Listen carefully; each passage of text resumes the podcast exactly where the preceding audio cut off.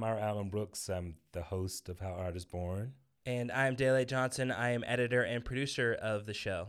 Do people ever call you DJ? Did you have a DJ period?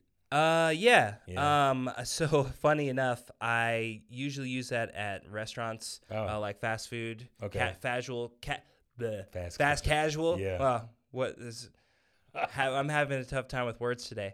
Uh, I usually say DJ. Okay. Um, for my order name. Huh. Yeah. And at an old job, um, because of my radio gig uh, at my previous job, they would call me DJ DJ sometimes. Ah. yeah. I knew a guy who uh, used to be a, a major in the military. His name was Fred Miner. So I was like, "You were Major Miner?" and he was like, "Yes." oh gosh. Well, he brought it on himself. right. anyway, so okay, so with uh, the guest today is Thomas Detour Evans. Uh, Detour and I have known each other in the art scene around Denver for a long time. We talk about this a little bit in the interview, but there was a period where I was applying for uh, a residency at the Denver Art Museum, and uh, Detour got it, which was great. But you know, at first I was like, "Who got this instead of me?" But then I saw it was him, and I was like, "Ah, yeah, Makes he's- sense. He's the one. He's the he Yeah. should get it." yeah. Um, but it's been cool to see him sort of build his art career as I've built mine. We've had sort of like this parallel thing, but um, yeah, he's just a really cool and engaging brother, and uh, his mind is always working like really fast. And you'll see it in an interview, like you know, he just talks about a lot of different things that led to him sort of being who he is as an artist today. And I think uh, that's probably one of the most fascinating things is just seeing how his mind works on all these things. Absolutely. It's like he lived like four lives before he became Right. an artist, Right. and he's still been an artist at the level that we know him to be an artist at for like a decade. Right. and you're in for a real treat because you're gonna learn things that I don't know if anyone Right. knows about him. We'll just call this one the evolution of detour. You guys check it out. Welcome to How Art is Born, a podcast from the Museum of Contemporary Art Denver about the origins of artists and their creative and artistic practices. I'm your host, Dara Alan Brooks, artist, writer, and professor. Today I'm joined by Denver based all around creative Thomas Detour Evans. Say hello. Hello. Hey man, thank you for being on the show. Um, can you tell us a little bit about who you are, what you do? Uh, Denver-based artist. Uh, go by Detour. Uh, I do murals, uh, interactive work with technology. I do, I guess, uh, some like, I guess any coding type of web web Huh. sort of application stuff too. I'm into that. Um, I guess a little bit of storytelling after I met with you Yeah, a while ago. Um, so I guess a little bit of everything, man. So try to get That's dope. everything. All right. Well, so for people who are listening, like, uh, there's this sort of constant theme that people that I'm talking to on this podcast, I've met them on the dance floor or at Goodness or one Yeah. of those kind of things.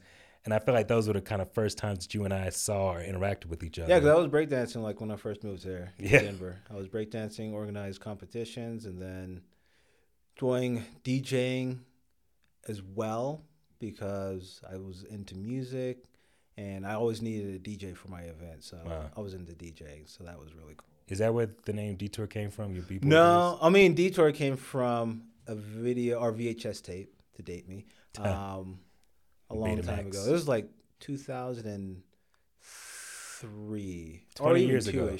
Yeah, even like 2002, 2003. Yeah. When I got the DV or the VHS tape, and it had the word Detour in there, and I liked it, and I started using that, and it was like I guess.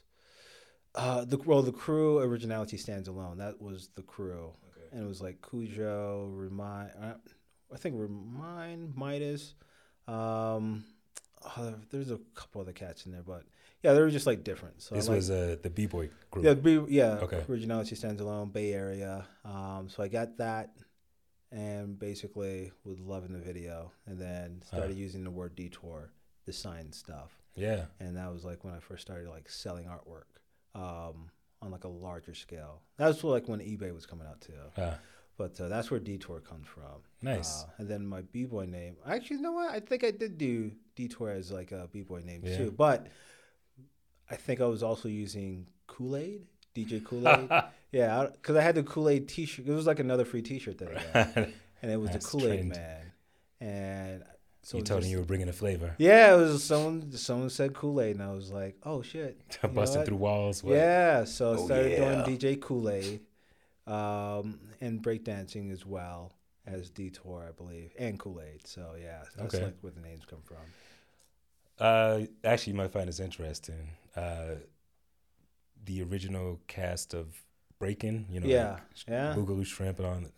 Uh, they they want to they were gonna do a, another movie, um, and I wrote it. Oh really? Yeah, they're That's trying to raise money for it now, but I just finished that writing that script. Like, Oh, they want to do another one now. yeah, Oh, they're old, man. I know. yeah. So it's gonna be. Uh, that's shuffling. I see. So Boogaloo's probably like in his late fifties because he was sixteen when that movie came out. Yeah. But uh, yeah. So there's not they're gonna be doing a whole bunch of flips, and then uh, and then Yeah. uh, Shabba-Doo passed away. Last Yeah. year. yeah. So what they're gonna do? Like raise money? They want to do like a new generation, old generation, kind of like Cobra Kai. Oh, okay. Yeah. So I guess. so I wrote a script where they're kind of like passing it down to the next generation. We'll see Yeah. if any anything. Anytime you write a movie script, it could be. There's people I know in LA who write movie scripts that never get made, and they make a full living. Yeah. They, they like they get paid for script to script. They'll be there for ten years. Nothing Yeah. ever gets made, but they make it. they buy a house. You know? yeah. So that's Because they kinda- buy it and store it, right? They just buy it and just like hold well. on to it. So there's that. That's uh, basically like they get the rights to it. Yeah. But then there's the thing of like the movie is written, but for some reason like they can't get the actor they want, or the studio has Ah. changed, or whatever. But the writer still has been paid. Okay. Yeah, and so sometimes it just doesn't get developed. Okay. Ah, I didn't know that part of it. Yeah, it's a whole thing, man. Okay. All right, okay, let's get back on you. Rewinding to the early days. Yeah. What was uh what was like the first art that Uh, I mean? I guess it kind of started because my dad's military, Okay. West Point grad. So after they grad or he graduated, uh, my family moved everywhere. So that's like where I kind of get the, I guess, the start of the art sort of Mhm. journey because I had to like make friends everywhere. So Yeah. I drew to make friends. So I drew my friends. I drew Teenage Mutant Ninja Turtles, which is like the, one of the first things I ever remember drawing. Um, and it's like I was selling that for like a dollar Hmm. in class. I think this was like third grade. So I was selling that. you already understood Yeah, yeah. commerce. Exactly. Nice. So it was like I was moving everywhere and then making artwork for friends and then started drawing my friends um, and teachers in class. Mm. So I was getting really good. So it was like more caricature. So yeah. like learning, you know, how to do proportions and all that. And then when I moved to Germany, that's when I really got into artwork because my homeroom class was in like an art, the arts class. yeah. And then that's when one of the homeroom teachers, who was the art teacher, gave or gave me access to like a an airbrush. How old were you? No, this was like sophomore year in high Okay. school. Like And yeah, where in. Germany?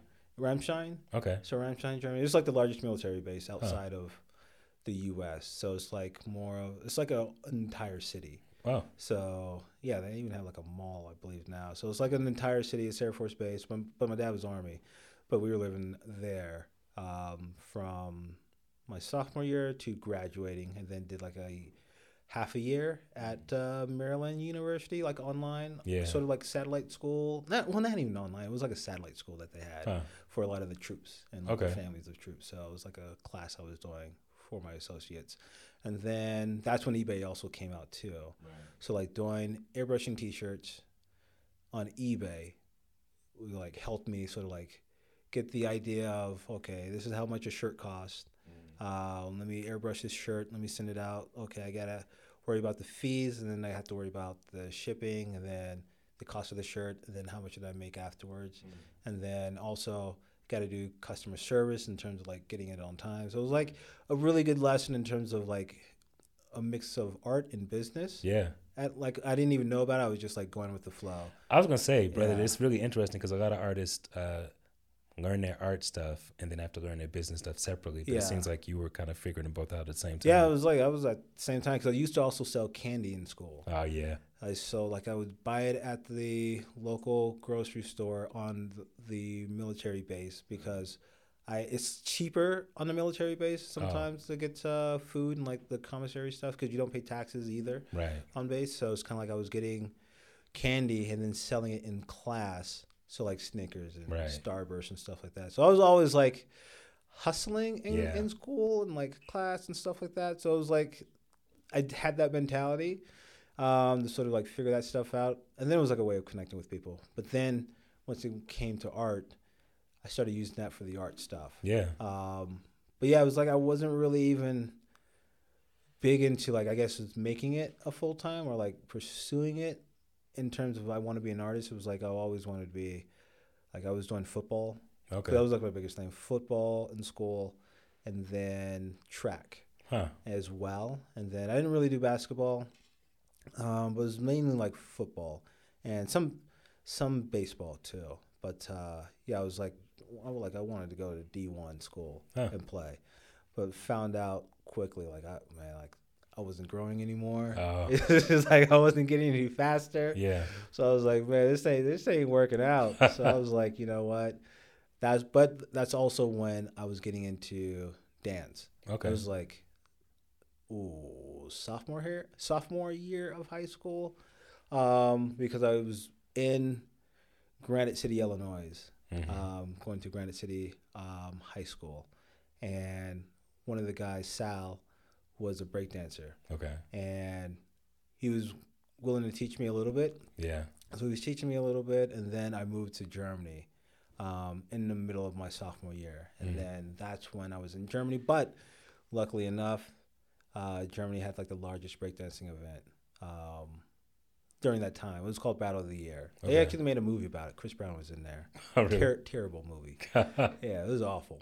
I was like, why did they get Chris Brown for? It's like he don't even spit on the head. Like he, Right. he can dance, but right. yeah, it's not that type of dance, but yeah. So it was like I was in the in like uh living in Germany when they had that um uh that event, and then it was getting a lot of uh, I guess what was it? Uh, I guess the whole dance culture was strong out there. Like hip hop is big out there outside Right. of the U.S. when it comes to the the graffiti, the art, s- and but really the dancing. Mhm. So that's like where, for me, it was kind of like I was able to connect with people I didn't even know how to con- communicate with Right. But through dance, it was like we, were, we knew each other type of thing. That's dope. yeah, so it was like I was able to travel around so the different countries and like actually connect with people just through dance. hmm So that's like my sort of uh, journey when it comes to like really getting on a stage when it comes to expressing myself. So like the um, and then not only that, there was a guy, his name was Rand and he was from Brooklyn, and you could tell he's from. Oh, oh no, he was from New York, but I don't know what borough. Yeah. I think it was Brooklyn or the no, it was the Bronx. I remember him yelling it because I don't know. You New York people are just loud, Yes. and they always know like to tell you what borough They they're make from. sure you know. Yeah, like Yeah. I that that makes a difference to me. I don't. Right. It's like you're Right. all New York. It's all New. York, yeah. yeah. it's all New York. I have no clue. What you know about 149th Street, son? yeah, I was like, 140, what does that mean? Right, it's like, right. yo, that's the South Bronx. Right. So yeah, yeah. So like, he was in Germany because his wife was in the military. Okay. But he was teaching me, my friend Jeff, my friend Jed, and my friend Jade like breakdancing and all this stuff because he was like a breakdancer. Like he was doing windmills and head spins. Like so, we would hang out with him all the time Yeah. at the rec center and learn. So like when I moved back to the states to Granite, uh, not Granite City, but uh, Belleville, Illinois, which is like a couple miles away from Granite City. Hmm. So basically, you know, you know Belleville, Illinois. Yeah, Belleville, Illinois. So that's where I went to. Got my associate's degree Okay. in community college. That was uh, what would you do? Southwestern degree Illinois in? Community College. It was just like associate's degree in like maybe business or something like that. Okay. Yeah, it was like the first two years. I just wonder if you were going for art or you were just kind No, of. no, no, no, Okay. no, no. So like this was uh, wow. This is like 2004 and five Okay. um, out there. But my friend Jeff, who I was in high school with in Germany, he went into the military, and then he got stationed at Belleville, Illinois, with me. Okay. So he was like, we connected and linked back up, and like started doing more breakdancing stuff. Hmm. And we were then Let me ask traveling you. back and During forth. this time while you're deep into the dance, are you doing visual art stuff too? Or yeah, it it's like I was still airbrushing, like Okay. airbrushing, like selling that on the side. so, Yeah. like, I was airbrushing on eBay, like getting like tons of SpongeBob, tons of like people's names, tons of Yeah. any character, Bart Simpson you want to name Right. it. It's like that stuff, and then I did so many Tupac and Biggie pieces, and you know, this was uh, this was also too when Fifty Cent was out, Yeah. and it was like Big Pun was big because I think Right. after he passed away and everything. So doing a ton of that stuff, um, but also breakdancing, and then started organizing. Um, at uh, I think it was like 2005. I started organizing breakdancing events. Okay. Um, but yeah, we were going up to Chicago to compete in Cicero and Champaign and Nashville and stuff like that. And then I moved to Did you have Colorado. like a you have like a signature move, or you just kind of that was like all. I was like mostly. I wasn't like too much power. It was Yeah. like footwork okay? and tops, um, because like, yeah, because it's like these kids today, man, like they learn early, Yeah. and then when I was like learning, it was it's like the smaller you are, the easier it is to carry your body. Oh. There's some people that are just super strong. That's like they can be six six and like do amazing moves. But like, yeah, a lot of them came from you know had like a background when it came to you know martial arts Right. or gymnastics and stuff like that. Was able to do that stuff. So I couldn't do too much of that, just a little bit, but like mostly tops. Okay.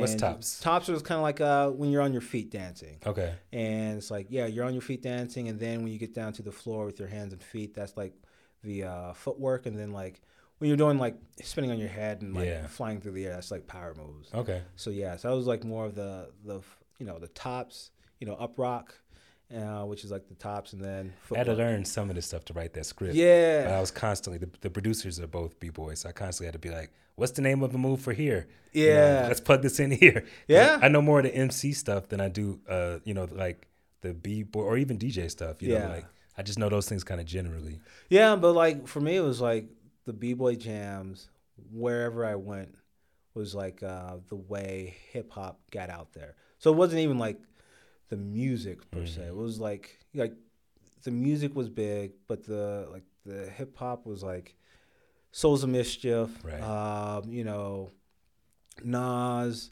But then it's like you throw in like a Nina Simone beat, you throw in a Bambudo span. So it's like all spans the gamut when it comes to the type of music that you're listening Right. to. But that was like how a lot of the hip hop, when I was viewing it, traveling around, sort of like spread. So Mm-hmm. for me, that was like a, an amazing thing because it's like a huge family wherever Right. you go to. And then um, yeah, that, but that's like when I started organizing when I was in uh, Belleville, and then when I moved to Colorado, 2006, that's when I went to school here to get my uh, bachelor's at uh, University of Colorado Denver. And what was that in? That was 2006. I mean, uh, and what was the- business administration, emphasis in marketing, and that was yeah 2006. And when I got here, I was still like heavy into breakdancing and uh, organizing all the Mhm. events and stuff like that. So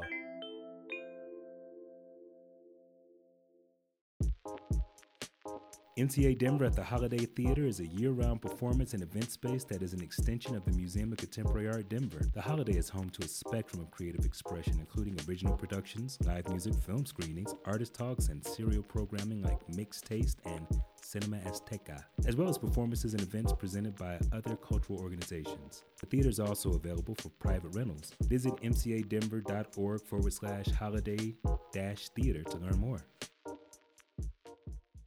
So yeah, and then but also too before, right before I left uh, Belleville, Illinois, I got into stand up comedy. 'Cause Really? That was when Last Comic Standing was out, Huh. and it was um, yeah, it was like I didn't even notice, man. You got a whole secret. yeah, it was life. like, it was last Last Comic Standing was out, but uh, I forgot the show that was on that was like got me really into it because I always been into like like movies and acting and stuff Yeah. like that because So I did like a- improv and yeah, like a top type five. You would like do like a five minute set kind of thing. Oh for- yeah, I mean, I like I have maybe a strong two minutes, and then I'm like, and then I Right just on. wander off. so like yeah, cause yeah, cause I did like improv a Yeah. little bit um in school, cause like there was a club, and then one of my friends, um, uh, Michael, uh, Michael, Michael Malley, um, he actually moved to Chicago to try to do uh, Second City. Okay. And so like we sort of uh, got together and started doing like open mics in St. Louis. So we did like open mics down at the river and then St. Charles and a couple other places. And then moved here and I was still getting into like going to school, breakdancing, organizing stuff. And then the first year was like doing a little bit of stand up. Uh, so like the Squire Lounge. Yeah. And then I did the um, Comedy Works and improv. The Comedy Works had the New Talent Nights Yeah. or the Shining New Talents Night. So like, I would get past the first round, and then the second round would be when I had finals. Oh, So I was just like do the first round and then had to do finals. Cause I was like really all about my schoolwork too. But then it's kind of like you go on stage and you do you do a set and then you go to the next club and you can't do that same set or you kind of do the set but like you get the same people you Oh, can't yeah. really do this do it again because some, sometimes people go from place to place and this was like really heavy when last comic standing and josh blue like won right. it was really big, and Denver's like a hot spot for for comedy too. Hmm. So, but it's like you got to man, you got to be dedicated to that thing. That's so And, uh, interesting. Yeah, because I was not, and I was n- I was like I was good at writing initially, and then I drifted off, and I just like I did not try to write or like jot down jokes I remember or like even work on it as much as I should have. And then you know you get those nights where it's kind of like no one laughs at all. Yeah. You're like, oh, why am I yeah, doing it's such this? a it's such an interesting thing because I feel like comedy is the only uh, entertainment medium where people are basically like make me react. yeah. You know, because like if you're on stage rapping, either they're into it or they're not. Do You know what I'm saying? Like unless you're like like it's rare. You, even at a battle thing, you know, like battle, I guess people are more engaged. But in general, if you're performing like at a club or like a mm, bar, mm. they're just not into it until you bring them into it. Yeah. But they're not like make me be entertained. Yeah. Whereas comedy people are like, you know, I dare you to make me laugh. Essentially, Yeah. They pay to get in sometimes. They got the two drink minimum. Right. They gotta so it's kinda like you better make me laugh. I had a hard day's work. Yeah. like you better make something laugh. it's yeah. So it's a different kind of pressure.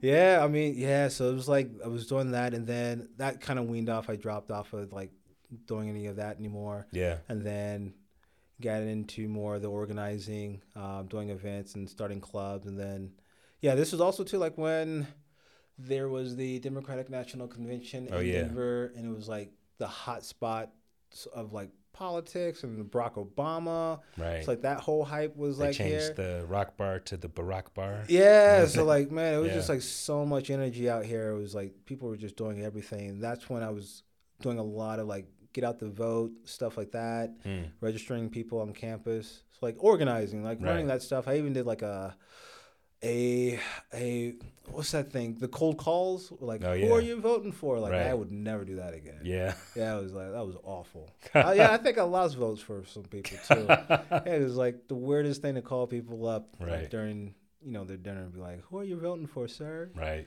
So so stop. So not so that led into um, working on campus because some of the people in student life were like, "Oh, you're doing a ton of stuff. You just want to have a job here." So I was like, "Yeah." Yeah. So then it was like I was in student life working for a good three and a half, four years Okay. over there, which was really good because I got to use all the school resources and then learn about how like a school works, Mhm. and then like if I want to bring people on campus in terms of just like for student activities, I learned how to like make a budget, you know, to figure out contracts Yeah. with some of the people because they would give me a budget to like bring people on campus. So did that for that was like my first official job. Um, Hmm. It was like uh, I got the the what's that the FICA Oh or yeah. coming, out the check and all Right, that stuff. So it was kind of like, oh, what's happening there? So yeah, so there was a lot of that happening. Um, but yeah, so that's kind of like what I did on campus, and then graduated with my bachelor's. Took a year just to like, or took about a year, half a year, a year, just to work on campus, and got uh, enough money saved up for my MBA. So, because I didn't know exactly what I wanted to do, so I did an MBA Okay. um, emphasis in marketing, and then basically same school. So like I worked more on campus as well, um, and then kind of dropped off on the organizing breakdancing events and stuff like Mhm. that, and just focused on, okay, what's the next sort of part of my life is going to look like?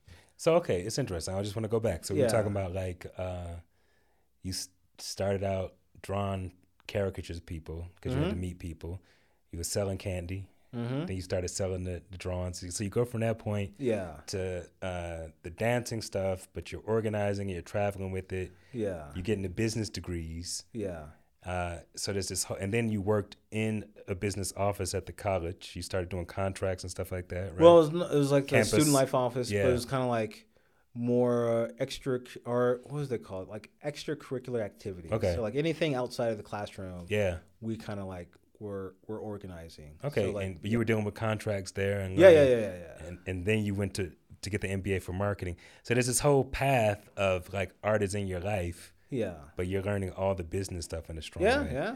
So I'm really interested about like the point for you where the art became like visual art became Yeah. the main business. I mean, it was always like I guess equal parts to everything because during that time I was also doing um, canvas work. I moved from t-shirts to canvas, Okay. doing canvases that I made myself because then I could glue like broken vinyl records Huh. to the canvas because I was DJing, so I had a bunch of old vinyl um, that I was like collecting, and then at the Wax Trax, the, the record store, they would have a pile. They still have a pile that they keep where people donate records that they, you know, someone passed away and like they clean out the closet and like, Okay. they would just donate the records, but it's scratched. They can't sell it, so ends up in a pile, and it's like slated to be thrown into the garbage, like Huh. you know, every other week type of thing. So I started learning about that, and so I would grab those records and use that in my artwork. Um, and then um, I guess a lot of people started recognizing my work, Mm-hmm. uh, moving from airbrush and then into, I guess it would be acrylics. No, it was like airbrushing, and then I moved into adding sound to my work because Musa Bailey had the shoe shine uh, event where it's kind of like the sneakerheads would like bring their shoes Okay. and showcase it type of thing Yeah. but he would have artists come in and, and he would bring backboards. He would give you the backboards of like this ba- like basketball backboards, Okay. and basically you would just paint that Huh. and put that on display for like the art part of the show. So I didn't want to like do do what everyone else did, so I I did the broken records on my backboard, but I also added in a speaker to mine, which was like different Yeah. and it was like it was like the very simple circuitry of like wiring up a speaker that I took out of an old boom box, and then the left right I would just cut the auxiliary cord Mm-hmm. and then connect those to the speakers, and then you could plug it up to your iPhone, which had like the headphone jack back then, and then it was like it worked, Huh. but you couldn't really hear it. But it worked, and then I was like, "Oh, that was like the start of me doing a lot of the interactive and the music stuff in my work." Hmm. It was just like, just that was like the the moment that happened. I don't know where that piece is nowadays. yeah, it was weird because I like, I think I sold it or gave it away or something like that. But I started loving that concept and was doing it again and again and again um, for like the next almost like three years. I was doing that okay. and then figuring out how to amplify the sound. So I was learning about audio engineering, amplifiers, how to source the stuff, how to get it, you know, sort of the sound really good on a regular basis. So that was like a good sort of um, moment to me where it's kind of like, oh, I can make my work different just by adding in something that I also loved on this side of my uh, sort of like personality or Yeah. life. And then, yeah, it was, it was just really a lot of that while I was going to school. Um, but yeah, it was like doing that, but also like I said uh, earlier, like working on campus, doing the Right. contract stuff, doing events, uh, bringing people on. Like we, I got to meet um, Chuck D, Wow, which is really cool. Got to, I didn't get to meet Ice T. I got to meet. Uh, uh, it was Howard Dean. Hmm. I got I got kicked off stage. Huh. Yeah, because I was I was I was doing the stage, so emceeing when he was on campus, and a lot of people who don't know Howard Dean. Howard Dean was the one that did that. Yeah. Oh yeah. When he was yeah, uh, yeah. campaigning, Yeah. so when he he was on stage, did that, his whole campaign tanked, and then it was like years later, he comes on campus to do some stuff. I'm emceeing to get you know students sort of like gathered in the Right. area, and I was like, yeah, you know the guy who did, yeah.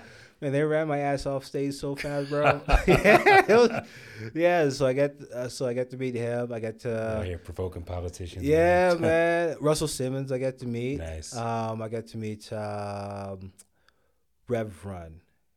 Rev Run was the worst. Yeah. Yeah, he was like he came in like a a mink chinchilla coat, and yeah, it was like it was a hot it was a hot day in Denver. I was like, what is this dude doing on with this furry coat? Yeah, so he came on. So like he was yeah, I can't get too much into it because I don't want Right. Rev Run backlash. but yeah, he he was he was like he was the worst man. But uh, Talib Kweli was really dope. Uh, he was really nice. Um, and then like uh, Cornel West was amazing. Um, quite a, Michael Eric Dyson. I Okay. get I got to meet Tom from Tom Shoes. Wow. He was interesting. Yeah, so there's a lot of people, but like that really got me into like the business side of stuff, marketing stuff, getting buy-in, and then mixed with like trying to make my work my work innovative when it comes to the art stuff. And then once I graduated uh, with my master's, that's when I like okay, I got to get a real job, Mhm. and then did advertising. Um, I forget the company's name, but it was in it was like off of Blake Street. No, off of Walnut. Okay. Well, so what kind of? It was like it was like Marketing? advertising, marketing. Okay. And what were you um, doing? So I was I was with my degree. Uh huh. Usually I would be on like the account side, Okay. like management. But I wanted to do the graphic stuff. So I applied for the graphics job and got it. Okay. and it was it was like I was going to going to work in a tie, and like when he was like, We've all the other there. designers like, what are you doing? Yeah. So I was like, but yeah, but it was kind of like working there, um, helped me out in terms of figuring out like I don't want to do this Right. because uh, it was an advertising firm that did mostly tourism and sort of um, healthcare Okay. so like our client was the Wyoming Department of Transportation, Hmm. and then it was like the it's like the stop smoking for like people over 65 ads campaign. It was like the it was like non-creative Right. learning like in an ad agency it's like you just do exactly what you're told or you do exactly what the client wants and Right. no more Even if you think it's terrible yeah, aesthetically. yeah, and you track your hours and everything, all that stuff. So I hated it. So I left that How long did you do it? maybe five months. Okay. Like four, maybe four or five months. Left that. They gave me a parting gift. Um, it was gift card to Meiningers. Okay. So that that allowed me to buy oil paints, Wow. and I bought oil paints like a first my first set, and it was like the cheap one, but it was like learning it Right. was amazing because it was like, oh, I don't have to change colors um, by sort of cleaning out everything like you do with the airbrush. yeah. So it was like, oh, I can actually mix stuff together and just keep painting. So I loved that and got into oil paintings for a little bit. Huh. Um, and then all, at the same time, I was donating artwork to a nonprofit called uh, Africade. Okay. And during their gala, I would sell. So it was like, you know, 500 bucks there, a thousand bucks there once a year type of thing. I could Mhm. always rely on. And then the last time I did it was after I did the, um, after I left that agency. And then when I did the gala, I sold some stuff, but also I was like, hey, let me know the next time you're going to Tanzania because they did work in Tanzania. I was like, I would love to go. Um, and that was also the same time when I got into jujitsu. Hmm. And I was like, um, because I'm big into MMA and combat sports. So I was big into jujitsu. And during one of my classes, I tore my LCL Oh. trying to choke someone. And yeah, I Hate tore when the, happens. uh, but the thing was like I didn't I tore it by pulling my leg to my face. Oh. So it was like all on me. It, it wasn't like I stepped the wrong way. It wasn't like you know someone tackled me or sort of ripped my arm off or something like that. No, it's like I I was on my back and I was pulling my feet to my face to try to choke someone. So I literally tore my own LCL. So it was, it was the it was the worst feeling in the world where I tapped myself out. So I had it didn't it wasn't a complete tear. And learning about ligaments, it's like if it's not a complete tear, all you have to do is just like lay off of it. Hmm. It will grow back itself. Okay. But like when it grows back, it grows back even thicker. Huh. So then you're less less flexible. Okay. Um, so like I'm less flexible now in my left leg.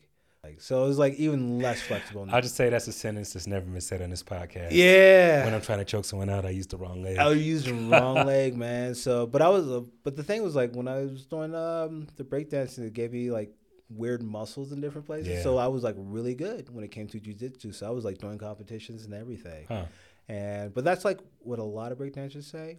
It makes sense. Yeah, because like a lot of It's like breakdancers are like, yeah, they're they're really good when it comes to jujitsu. So, yeah, so I was like selling artwork at this gala, and then I tore my LCL, and then asked them next time you go to Tanzania, let me know. And then like two weeks later, uh, Peter Lewis, this guy who founded an organization called Indigenous Education Foundation of Tanzania, hits me up and says, "Hey, do you want to come to Tanzania?" And then two weeks later, I was like on a plane to Tanzania. Um, Wow. Got the vaccinations and everything, and then flew out there for eight months, uh, Wow. seven eight months, just to work out there at like a small school in a village called Okeswa. Uh, it's like in the Arusha region, Uh-huh. um, but the town is called Monduli. So it's like um, so you were like teaching out there? I was doing the marketing communications for the nonprofit, but it was like basically me Okay. um, on the organization side, and Mhm. then the teaching side, where they also had volunteers. It was like quite a few. It was like maybe seven other people Okay. there, um, and then two other people came this almost the same time I came there. Um, but there were like maybe four other people that were there before.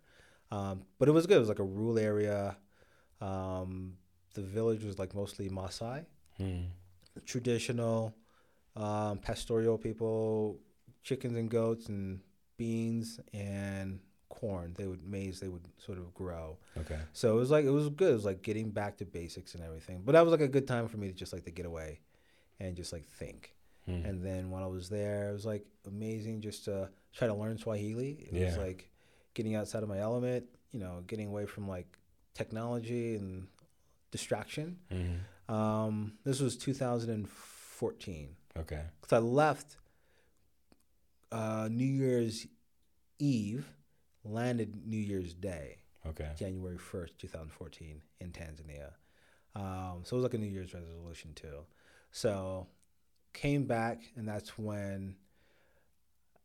No, while I was there, I would say that's when I was like, okay, let me figure out how to do art full time. Mhm. And then when I came back to the states, Well, was- actually, I want to hear about this decision. Why did you decide that you wanted to do art? Yeah, it was like over there when you're when you're I guess living yeah. and making decisions. Oh, I'll say this, like there's a big difference between like the opportunities that we get over here versus what opportunities people in Tanzania would get. Okay. So it's kind of like the the options are limited in terms of what you can kind of be uh-huh.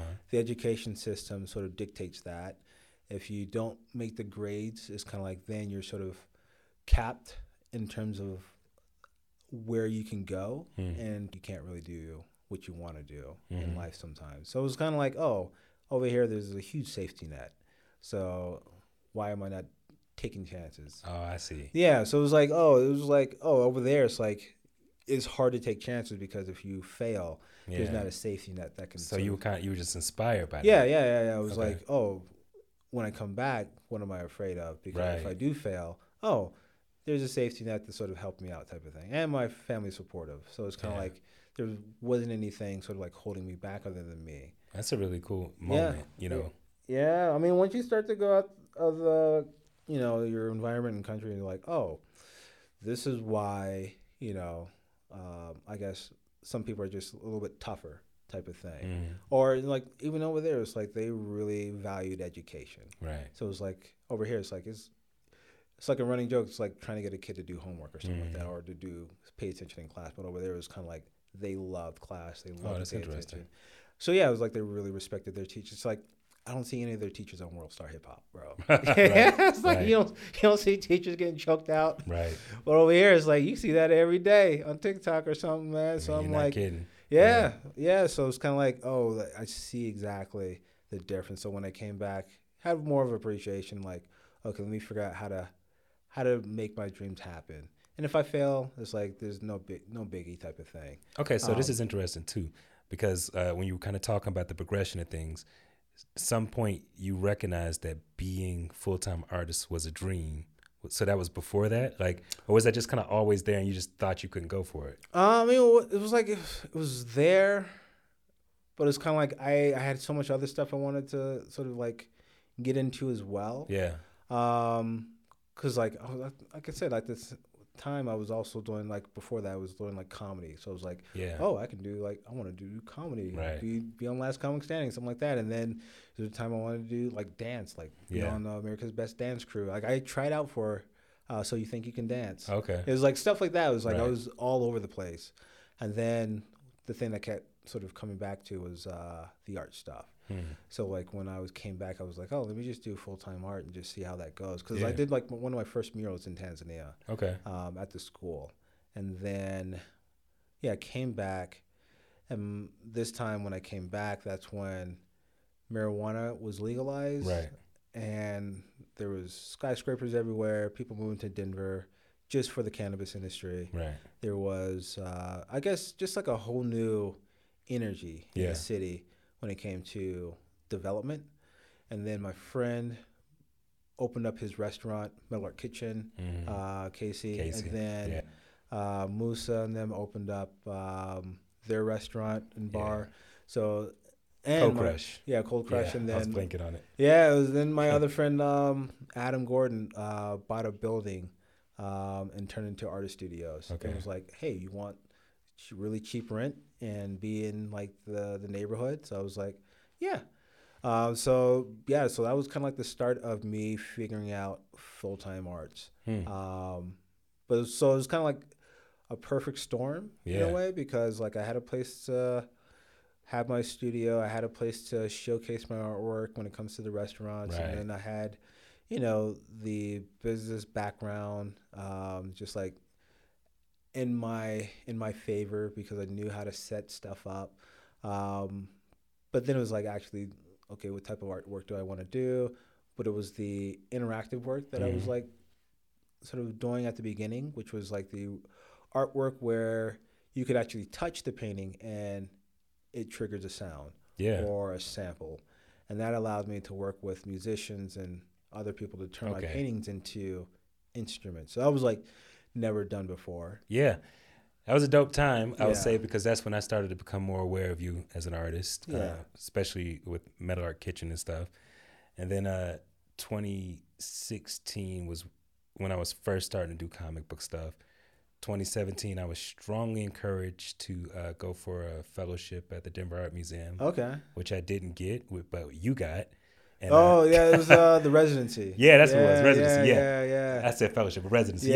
yes. And so, uh, but when I discovered it was you, I was like, yeah, Yeah, because I brought good. I brought in I because like I, got on the short list. I didn't think I was getting on the short list, but I for the residency. yeah, I because we had the audition the second round, or like do the interview, Mhm. and during the interview, I like set up like an entire sort of interactive space. right, I brought in my uh, pieces, but I had Panama Soweto, yeah, um, J.C. Futrell, perform his poetry on one of the pieces, Mhm. and then I had um, um, Michael Walker, Uh-huh. um, DJ Cavem, oh yeah, or Moetavation. He Yeah. has like twenty different he names. does. Yeah. You Yeah. doing something with Felix too, right? yeah, yeah, but I had them do Okay, the audition, uh, the Oh, okay. They, okay. So they came with me to do the interview stuff. So I set up all the stuff and like we did uh, like live performances, and it was like up their alley. It was exactly what they wanted Yeah. wanted for that space. Um, but yeah, and then like bringing in Felix and bringing in quite a few people, uh, like uh, Carl Corral and a few others. to Man, sort of yeah, come in. uh, we got so much overlap with that stuff because you know me and Felix did an album around that time. yeah, and then uh, Carl did uh, soundtrack for the uh, for Anguish Garden, one of my Okay. novels, and you know like both Felix and Carl, world class musicians, Yeah. like, so talented, you know. But yeah, so it was really cool seeing you in that space. And honestly, if I would have gotten a residency, I don't know what I would have done. Because even when I was encouraged to, I was like, really? What would I do? and they're like, you should do it, you know. yeah, But uh, I think it was, and obviously I ended up doing other work with the Denver Art Museum later. you Yeah. know, but it was really cool to see you in that space in the way that you were at that time. You know, like I Yeah. was like, oh, okay, this brother's doing some cool stuff. Yeah, I mean, it was fun. It was like a good, almost, I think it was like a three months or a month. I don't even remember. Oh yeah, I don't remember. Yeah. It was a long time, but it was like being in that space, creating an interactive um, sort of room where people can come in and interact and actually touch paintings and touch sculptures. Yeah. So what was that? Well, did that? So you know, like uh, as an artist, we all have these sort of like hallmarks, like things where we're like, oh, this is another level, or Mhm. like these people believe in what I'm doing. yeah, Was that the experience for you, like being Yeah, in it the Denver Museum? yeah. It was like a good experience because before that, I was mostly doing. It's like there's a big difference, like when you start out and you're like you're doing the pop art, Right. and it's like the stuff that you like and then everyone likes because it's pop art type of Mhm. thing so i was doing some of that and then once i got into uh, i get i did a show called they still live where it's like Oh, I yeah. paired with uh, a collector paul hamilton Mm. use his african artifacts paired it with individuals in the community do dna testing and like we had an entire show just about discovery Right. and that was like going outside of like my normal pop element stuff. Mhm. That show got me into Redline in terms of the residency that they Yeah. have. So that was like a whole different sort of ball game, and then that residency kind of got me into the Denver Art Museum because it's kind of like, yeah, because I mean, there's there's like almost like uh, different communities, even in the art world, Right. where it's kind of like now you're more thoughtful. Now this is sort of like the the thoughtfulness type of art that we want in this space like this because it has a conversation type Yeah. of stuff.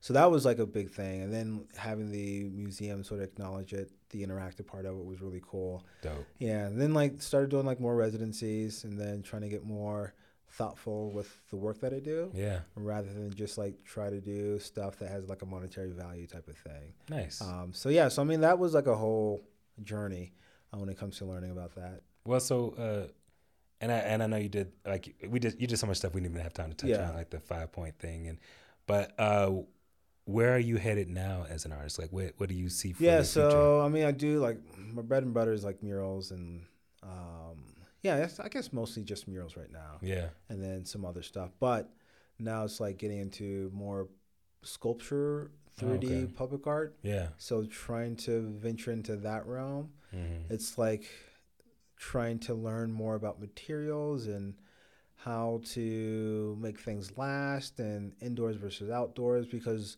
the large scale public art when it comes to 3D work is a lot more, I guess, uh, permanent Right. when it comes to the art spaces because that big blue bear statue that Right. we have in Denver is going to be there for a long time. Right. You know, that horse Blucifer at the airport is going to be there for a long time. yeah. So it's not just like a mural that can change, you know. And so that's a good uh, transition into you're doing this thing at the Denver, Yeah. Denver International Airport. You Yeah, talk about that a little so? I won the call for Concourse B East for a sculpture piece. So right now I'm working on that. That's like a three year contract. So it just takes a long time for that stuff to come to fruition. I've been Yeah. learning. So that is like a concept where I'm collecting bags from people okay. and documenting the stories and like where it came from and then collecting all the bags and luggage and items and putting it together to form like this infinity shaped symbol Hmm. uh, that sort of shows when you're sort of far away and then when you get closer it's like a looping shape Okay. um, so it's uh, like a wayfinding sort of thing but it's like a really colorful piece that has colors that represents the sun sunrise and sunset of denver Hmm. uh, or just Colorado in general. Um, but also, it's like w- this looping shape kind of talks about the journey that we're all on, and like the bags are the things that we sort of use to carry the things that we hold most valuable. Right. Um, and just like traveling and just like, like growing as people. And Wow. then the bags, like I said, like they're going to be uh, documented in terms of like where they came from and stories about it. So collecting all those stories and sort of putting it together in a website where people can Oh, look that's at cool. and check out and learn more about the sculpture, but also about each story Yeah. of the bag. So like one of the bags uh, that I got was from Henry from Wildcraft Brewery, um, who is right beside my studio, and he's from Denver but moved to Milwaukee. But when he was nine, his dad passed away. Hmm. His mom took him out of school to uh, travel the world for a little bit, Yeah. and that's that bag has been in his attic for the longest time. Huh. Now he's like, "Oh, I would love for you to have this It'll be bag part be of the part of piece." the piece." So now, like when people read about the the sculpture, they're also able to read about Henry and his story That's about really cool, you know man. losing his dad and sort Yeah. of like grieving and stuff like that. But also, you know, every not every bag, but like a lot of the bags will have those type of stories where people are like, "This is what I went through." Another one was like a Mike who adopted. He and his husband adopted uh, a, a child. I forget the country, but he gave me the bag that he used to travel to that country Oh, and yeah. sort of um, you know get his kid to build a and- family. yeah, so so it's like getting all these bags that have different stories, and then it's going to be uh, a piece in the airport where it's not just like a, a piece of metal that you're disconnected from, or any like um, inanimate object that you're just not you're not connected to because you just don't know the backstory, or there is no backstory. It's like no, these bags have been all across the world. These bags are actually real bags from people in in Colorado. That's yeah, and I just got it's um, perfect, man. I mean, for the airport and everything. And as you mentioned, it's going to be there decades. Who knows? Yeah, yeah. exactly. So like Huh. learning about that, like trying to get buy-in from people. So like I just got uh, word from the Nuggets that they're you know wanting to donate a Jokic jersey to it. So Uh. like that was really cool. And then I got the, the Broncos and working on the Rockies to donate as well. So getting all these different little Yeah. items from everywhere around Colorado, so people are able to still donate too. Um, but like even with that sculpture, it's like learning about how do I sort of build it to where it's safe. How do I work with a fabricator who can Right. build the armature so all this stuff can hang on it? You know, what type of insurance do I need? Um, you know, the, the the fire retardant coating I have to have on it so Right. it doesn't burn if it does catch on fire. So it's like learning all that stuff is totally new. Huh. Uh, but it's like a new challenge that I like, and it's different than what everyone else is doing. That's is so doing. interesting, man. Yeah, so it's kind of like I Congratulations. That's yeah, really thank you, man. So it's like I got away from sometimes or a lot of the mural stuff because there's just like so many people in it now. Right. Um, so it's like harder and harder to have as much fun because it went from being, I guess, like a, a gathering spot on the wall where you can just paint, turned it into, you know, I guess more monetary Uh, um, sort of uh, lens when it comes to public art and the murals. And I was like, I, I want to try to do something else.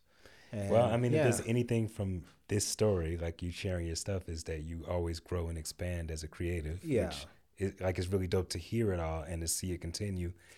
Uh, it's about time for us to wrap up. So I want to ask Yeah. uh, two questions. yeah. Uh, one of them is, what's inspiring you these days creatively? You know, music, television, movies, whatever. I'd say like new technology, man. Yeah. Like the AI stuff got me interested, but like more so just like learning engineering, learning the Uh. tech stuff is like, oh, when I got my first 3D printer uh, and learned like how to do design work in a CAD program and like Mhm. actually print it out and have it like in my hand, Yeah. I was like, oh, now, I'm- oh, now I'm dangerous. Now I can actually do a ton of stuff. So Yeah. that was really inspiring and like now it's kind of like i if i have an idea or i need to sort of uh, I, I need an item or i need something for my studio it's like i'll figure out how to design it on this cad program and 3d print it and you know in a couple hours i can have like a, a working prototype or even like a finished piece Nice. that I can use. So like that inspires me being able to actually just like create my ideas from start to finish and not have to worry about, you know, buying something from Amazon or relying on Mm. anyone else. That's so interesting. That's been happening to me with, with the comic stuff because you know earlier on it was me writing and working with other artists who were drawing, Yeah. but for the Denver Art Museum stuff and for um, Denver Noir, which was an anthology book, like so many artists have flaked out on me Yeah. that I I just drew those. Yeah. You know what I'm saying? And and so now it's getting to like I'm still working heavily with other artists, Yeah. but but I, now I can do it from beginning to end. yeah. and um, that brings me a lot more sort of satisfaction and security. Yeah, I know? mean, like even with like your work with comics and just like storytelling, like the story is like the biggest part of anything. You can have Mhm. good visuals, you can Mhm. have a lot of that, but it's like the story is what grabs people and keeps people interested. Hmm. So like if you don't have a good story, if like you you just don't want to bore people. That's real. Yeah, you don't want to yeah. bore people because if I'm if I go to a movie and I'm like, "Ah, Uh, I'm sorry, Michael Bay, but like you know, his Transformer movies, like I can go there and like the graphics are great, but like I almost Yeah. fell fall asleep. Detours out here Yeah, saying names. no, no, Michael no. Bacon took out. No. Rev Run. Yeah, Howard Dean was going. yeah, it's like if you if you have a story though that's really interesting, like people will always like get more into that. Like I for like for example, I think I said earlier, like South Park. Right? Yeah.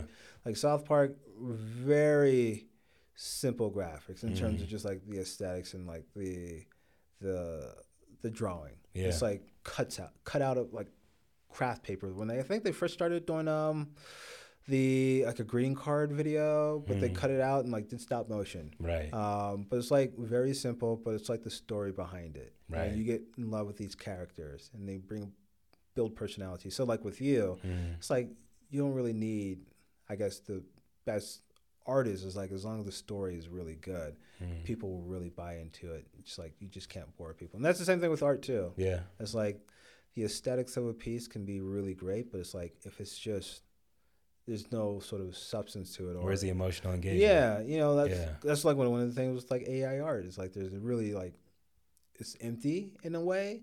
You got to have something behind it, Yeah. and that's always like the key for anything performance wise. Hmm.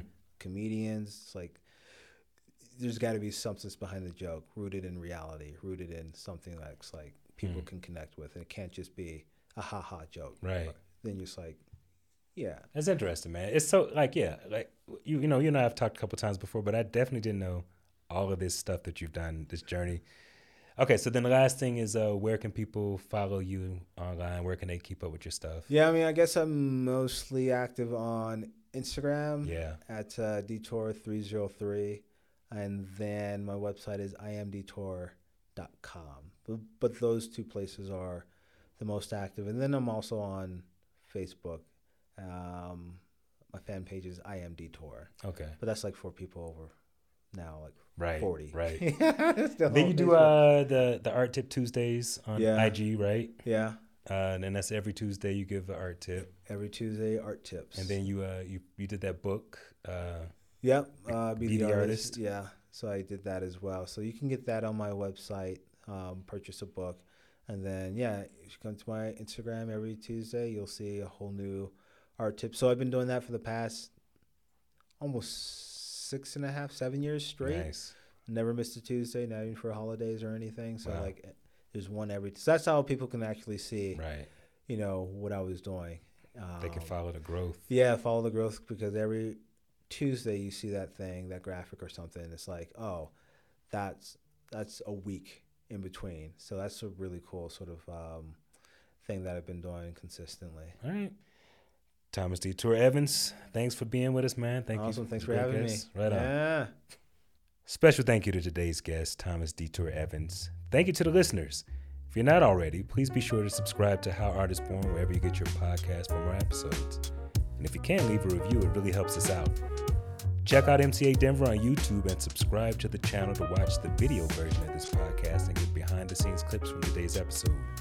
Visit MCA Denver's current exhibition, Breakthrough, celebrating Redline at 15 on view now until May 28, 2023. How Art is Born is produced and edited by Dele Johnson and executive produced by Courtney Law. Additional thanks to Rachel Grammis for their work on marketing support for this episode.